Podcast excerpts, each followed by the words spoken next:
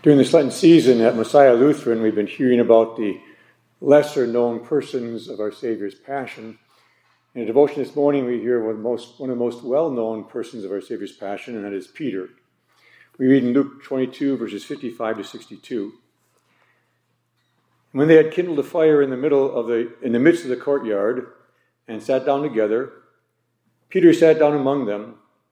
And a servant girl, seeing him as he sat in the light, and looking closely at him, said, This man also was with him. But he denied it, saying, Woman, I do not know him. And a little later, someone else saw him and said, You are also one of them. But Peter said, Man, I am not. And after an interval of about an hour, still another insisted, saying, Certainly this man also was with him, for he too is a Galilean. But Peter said, Man, I do not know what you are talking about. Immediately, while he was still speaking, the rooster crowed. The Lord turned and looked at Peter, and Peter remembered the saying of the Lord, how he had said to him, Before the rooster crows today, You'll deny me three times. And he went out and wept bitterly. As we consider this event, we see Peter's life falling apart. It's like seeing a crack in the foundation slowly spread until the whole house falls to its ruin. It's sad to see. From a, colla- from a crack to complete collapse. The servant girl is the first to reveal the crack. She sees Jesus and says, This man also was with him. Peter denies and says, Woman, I do not know him. I'm not with Peter, with Jesus. A crack starts in the foundation. He denies knowing his Lord. When your relationship with Jesus is broken, it doesn't take long for everything else to fall apart. Sometime later, we move to Peter's relationship with Jesus and now his disciples. Someone says, You also are one of them. And Peter says, Man, I am not. Peter again denies knowing Jesus by saying, I'm not one of the twelve. The crack gets wider. And then someone offers this bigger picture. He says, Surely this fellow also is with him, for he is a Galilean. So we move from Peter with Jesus, Peter with the disciples. Now the entire ministry of Jesus in Galilee is at stake. And Peter responds, Man, I do not know what you are talking about. As you said, when your relationship with Jesus is broken, it doesn't take long for everything to collapse. Peter then hears the rooster he sees Jesus being taken from one trial to another. Remember his, he remembers his words of warning. Jesus, Jesus knew Peter better than Peter knew himself. He had boldly, vehemently said, I'll never deny you, Lord. I'll go to prison. I'll go death to death for you. And yet he denied even knowing Jesus. This is indeed a moment of self revelation painful, spiritual self evaluation. By ourselves, we are not able to follow Jesus, for we know that our salvation is not dependent upon what we do for Jesus. It never has been, it never will be. If we ever rely upon our own strength rather than Jesus, we've moved into that place of denial. That's really what makes a denial. It's not the drama of having other people question us, question us about Jesus, it's our relationship with Jesus. Whenever we rely on, on our own strength instead of Jesus, a crack shows up in our foundation of faith. We enter into a place of denial. So think about our places of denial. They may not be as dramatic as Peter's, but they're still there. Maybe we think about our place of honor in our congregation. I've been a member since baptism. I'm confirmed. I have Christian parents, come from a Christian family. Satan likes us to think that I go to church every Sunday, go to chapel, Lenten services, went to Christian day school, Christian high school, Christian college. I read my Bible. And leads us to think that because of all that we do, because of our faith, we are strong.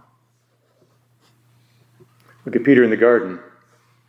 He first boldly struck out with a sword, then he fled in fear. So we too may be a bit bolder in our witness. We speak out about our disgust on this about the world's sinful lifestyles. Maybe we speak up a class about spiritual matters, all the time ignoring the crack in our faith foundation because we're relying upon ourselves and our faith rather than Jesus. There are many ways of denial. You can deny Jesus by saying you never knew him, clearly, emphatically, in the midst of a courtyard. Like saying you believe in Jesus and you, and you love Jesus, and then mistreating, ridiculing, abusing your fellow classmates, and not loving them as you profess to love Jesus. Or you can deny Jesus by saying you love him emphatically, loudly, self righteously, but all the while forgetting that it's His work in your life, not your work for Him. You look like a Christian, you act like a Christian, you do all the things a Christian does. There's a crack in your foundation. You're relying upon your own power, your own achievement, your own faith. And there's a crack between you and Jesus. And soon the foundation will collapse. Thankfully, the Lord, through His Word, leads us to realize that we can't follow Jesus into prison. We can't follow Jesus in death on our own.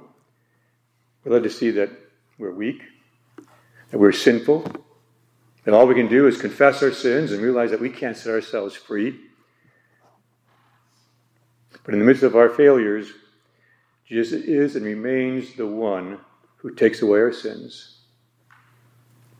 our forgiveness, our salvation does not depend on how much we can do and bear for Jesus, but on what Jesus did as born for us. In the face of Peter's denial of Jesus, Jesus did not deny Peter, but continues to be his Lord and Savior. While Peter goes out to weep bitterly, Jesus goes on to suffer and die for his disciple who is weeping. It's His work, His love, His mercy, His sacrifice that saves us, forgives our sins, gives us strength. He said, Jesus knew Peter better than Peter knew himself, and Jesus knows you and me far better than we know ourselves.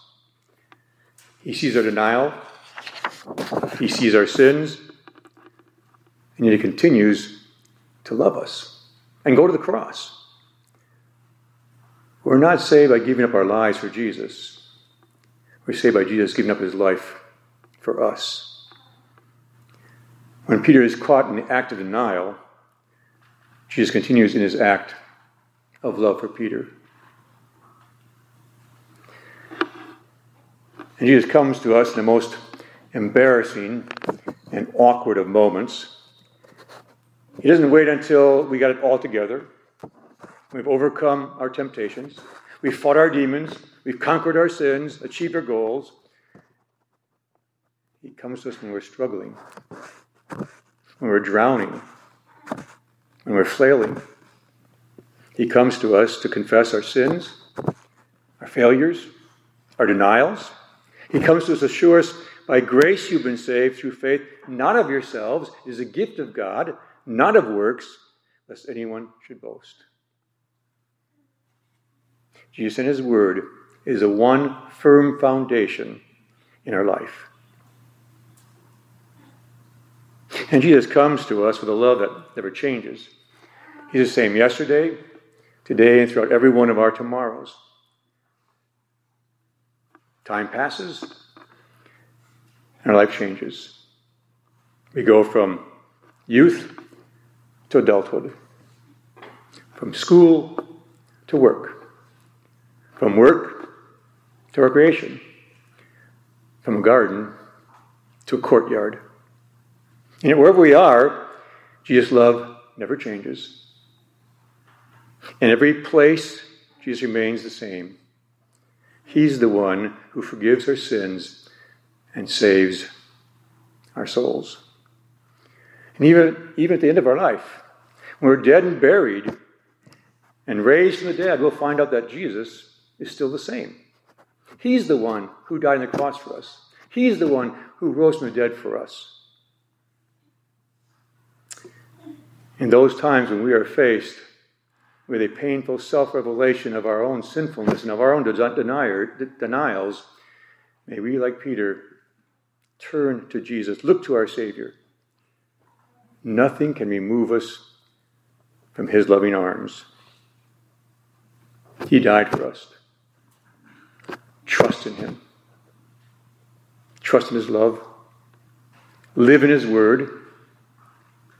Pray in His name. And know that He will never, ever deny you. The certainty of our salvation through Jesus, may we, as blood bought, redeemed believers in Christ, ever reach out to those around us to bring to them that same message that is so greatly needed of our Savior's redeeming love. Amen. Let's sing hymn 179.